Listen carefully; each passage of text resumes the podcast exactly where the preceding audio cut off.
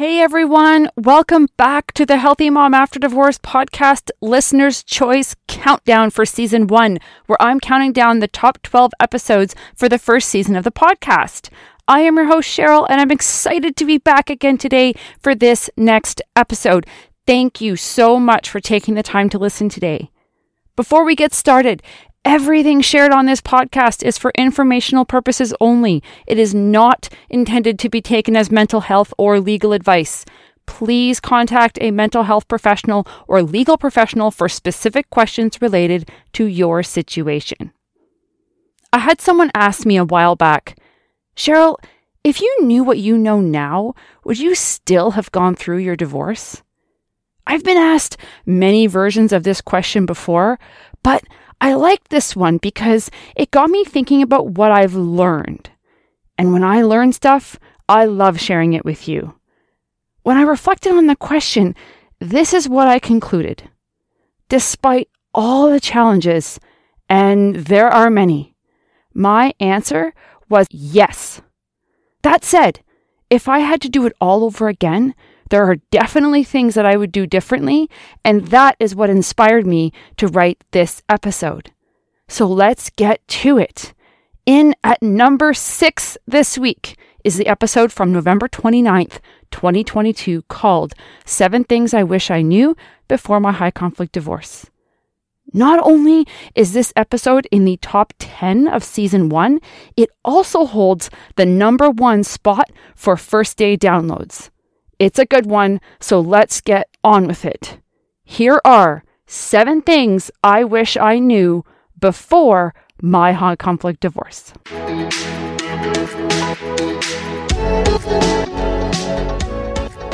Hi, I'm Sheryl, and I'm a mom, coach, domestic abuse survivor, and host of the Healthy Mom After Divorce podcast, where I help moms survive their high conflict divorce and develop safe, healthy, and sustainable co parenting strategies.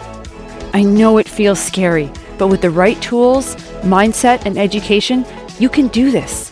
It may not be easy, but there is light at the end of that tunnel. So let's take that next step together and get this episode started. Healthy mamas. Welcome to the 24th episode of the Healthy Mom After Divorce podcast. My name is Sheryl, and I am so glad that you're here.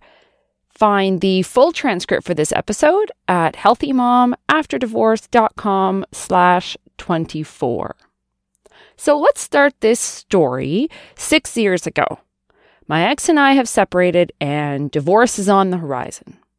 I was afraid and worried, but there was no doubt in my mind that it was the right decision for the kids and I. I knew it wasn't going to be easy, but I really had no idea just how hard it would ultimately be.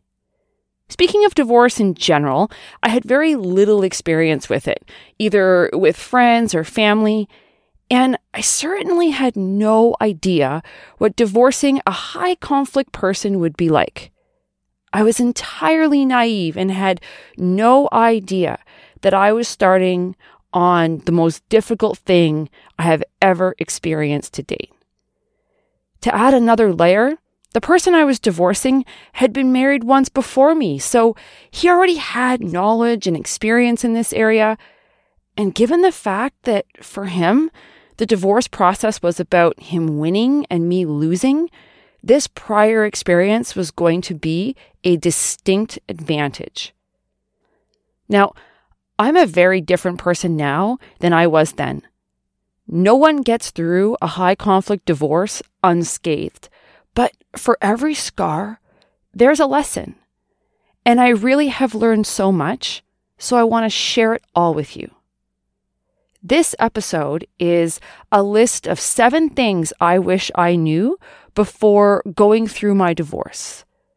Some of the things on the list are procedural in nature, while others are perspectives that I wish I had adopted from the beginning. I think if I had been able to have more realistic expectations going in, I would have been simply better prepared to weather the storm. So I hope this helps. Number one, this is going to be a long process. Now, right from the beginning, I think it's important to accept the reality that this is going to take time. It depends on each situation, but we're talking years for many people. Now, this may not sound like a total revelation to you, but when you're in the thick of it, a divorce year feels significantly longer than a regular year. I have heard many people share that it felt like time slowed down for them. But even beyond the feeling of time slowing down, divorce does take longer than most people think, especially if their finances are more complex and they're dealing with lots of, you know, things like assets or businesses, liabilities, that sort of thing. But there are also other factors that will drag out the process even further, like disagreements on parenting time and what's best for the kids. Some things just take time, even if both parties are negotiating in good faith. But if you're dealing with a high conflict person, negotiating in good faith rarely happens, which means you can expect additional challenges. Things like difficulty getting information, like financial records and lists of assets, missed deadlines, legal proceedings, unnecessary postponement of said legal proceedings, not responding to correspondence, hiring and firing of legal counsel, withholding support, those types of things. This type of person enjoys the conflict, so it's not uncommon for them to drag it out longer than is necessary. And it's important to note here that there's nothing you can do about it, but it's important to keep in mind because it informs some of the other things on my list.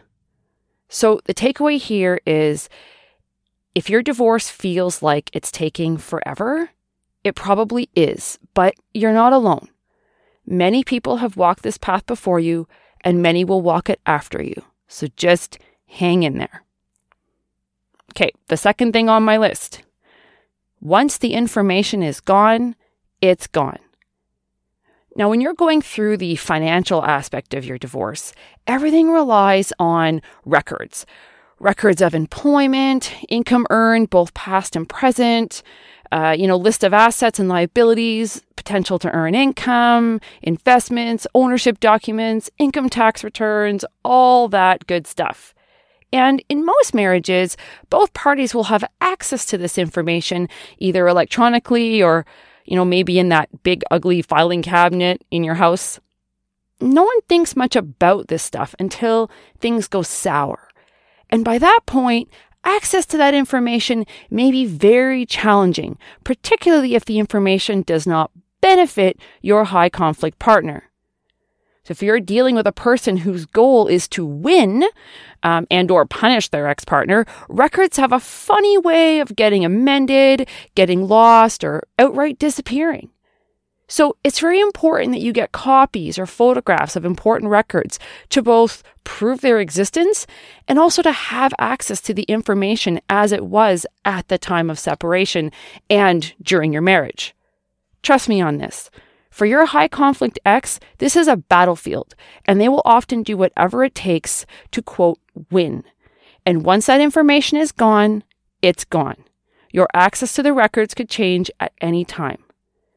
And keep in mind, if you're unsure what types of information you might need copies of, it's a good idea to talk to a lawyer, perhaps even before you've 100% decided to get divorced.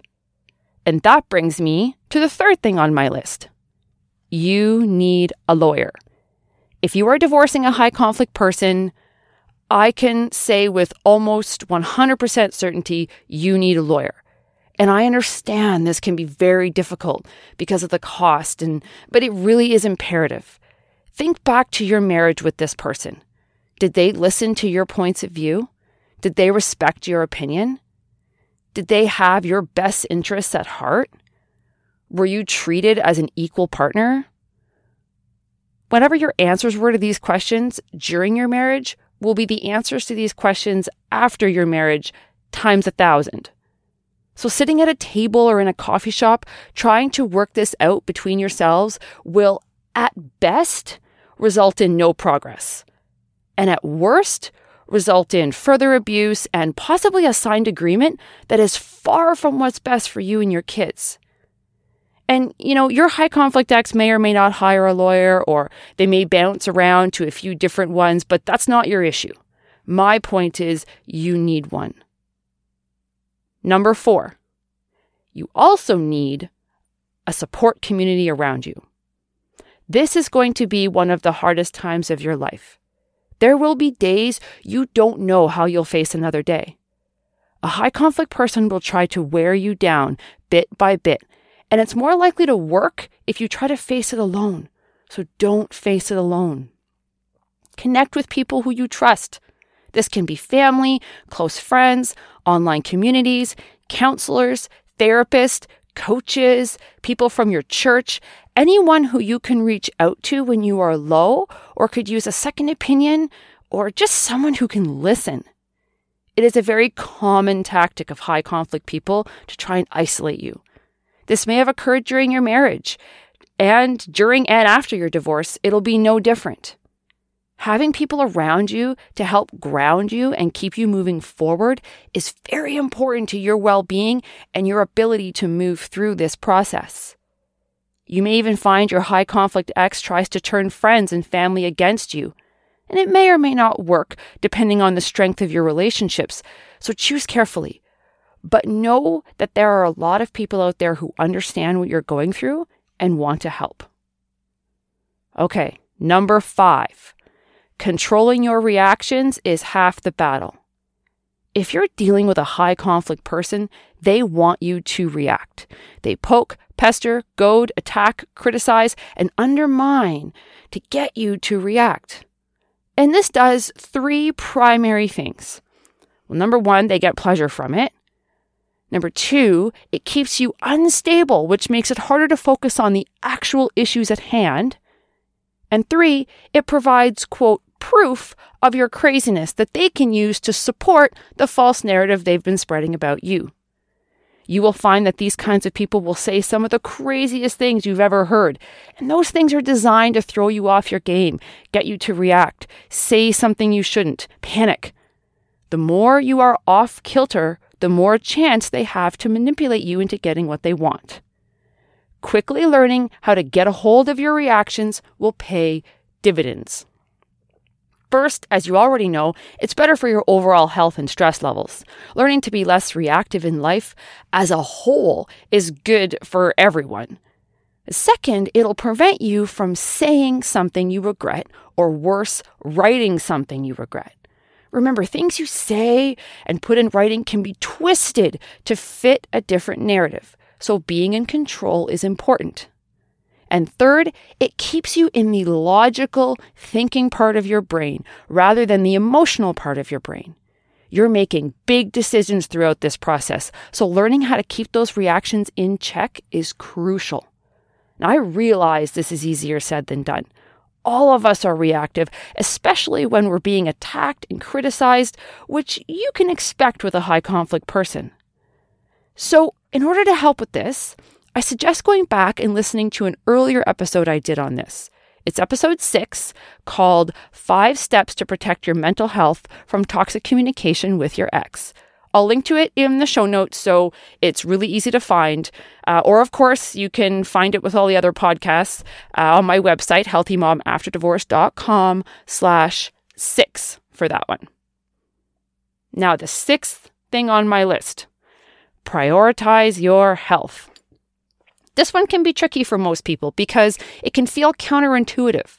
When you're going through a divorce, let alone one from a high conflict person, you're in survival mode. The last thing on your mind will be exercising and eating healthy foods. But I am here to tell you it needs to move up the list. And there are two reasons for that. The first reason is it's actually in your kids' best interests. I actually talk about all this on episode three called When Being a Healthy Mom Has Nothing to Do with Your Kids. And I'll link to that one too. When we think of looking after our kids, we generally think of all the stuff we do directly for them, like preparing healthy meals and getting them to school. But there is so much more to it than that. Prioritizing your health is so important because how you treat yourself is how your kids will learn to treat themselves. We won't always be their caregivers. Childhood is very short, and it won't be long before they're living on their own and making their own choices. They will choose what to eat, how to be physically active, how to cultivate healthy relationships, what healthy boundaries look like, how to have self love and compassion. They will learn how to do all of these things by watching how you do them. Now, the second reason to look after your health is the more obvious one. Going through a divorce is very traumatic. And if you add on that it's from a high conflict person that you have to co parent with for the next X number of years, you're in for a real ride. So you need to be healthy to get through this. The amount of stress will feel almost unbearable at times. Having ways to manage the stress, both proactively, like regular activity and getting enough sleep, as well as reactively, like ways to calm yourself after being triggered, will be crucial to be a healthy mom after divorce in a sustainable way. And last on the list, number seven, you are playing the long game. This one may sound similar to the first one on the list, but it's not. That one was about accepting that the process will take a long time. This one is about a mindset to adopt to help with the worry and panic when you encounter times when things are going particularly bad. This is not a get through quick situation. Going through a high conflict divorce and then having to co parent with this person is not going to be easy. And the unfortunate reality is that there's a good chance both you and your kids are going to be subject to some sort of post separation abuse. It's scary, but it's really not something you can control. What you can control is how zoomed in you are. Now, let me explain what I mean by that. Let's take the example of long term investments in the stock market. You have $100 and you decide to invest it. You don't need the money anytime soon, so you plan to let it grow over a period of 30 years. Fast forward, now you're retiring and your money has done well. It's now worth $10,000. Now imagine you look at a graph showing how it grew. The data point at year zero, the day you invested it, it's worth $10. And at year 30, the day you withdrew it, it's worth 10,000. Now everyone would be happy with that. But what do you think the line of the graph looks like? Well, it wouldn't be a straight line. Although the overall result would be growth, the line would have valleys and peaks. I mean, we know how the stock market works. Let's go back in time. It's year six after you've invested, and you ask your investment advisor how your money's doing. If the markets weren't doing great at that time, you might be in a valley. Now, it would be easy to panic, but knowing you're playing the long game with your money, remember, you have another 24 years before you need to take it out, you just wait and be patient and trust that if you keep doing the right things, that this is just one data point on a much larger graph. At the 30 year mark, when you get to see the whole graph, you get the chance to zoom out, widen your camera lens, and take in more of the picture. At year six, there is a low, but overall, you did great. This is the same with divorcing from and co parenting with a high conflict person. You're going to have bad days. Your kids are going to have bad days. That's just a fact. So the trick is this focus on the patterns, not the days. Zoom out, take in more of the picture. Look at where you've come from and extrapolate that to where you're going. If things are improving overall, great. If not, look at making some changes. But the key is not to paint the whole situation with the same brush that painted that one bad day. I hope this episode was helpful. If you're finding you're struggling right now, maybe writing these seven things down on a sticky note and putting it somewhere where you can see it on a regular basis will help remind you. You really are not alone. Chin up, healthy mama, and know that you will get through this, whether you're at year zero or year 30. The line may not be straight, but you're going in the right direction, so don't stop now. And of course, as my favorite mantra goes, say it with me healthy moms raise healthy kids. Thank you so much for listening. Please leave a review. And if you like what you heard, share this episode with other mums. Don't forget to follow me on social media. And if you want to learn more about me and what else I have to offer, head over to healthymomafterdivorce.com. And while you're there, why not grab your copy of my free guide, Take Your Power Back Four Ways to Feel in Control Through Your High Conflict Divorce. One foot in front of the other, healthy mama. You got this. I promise.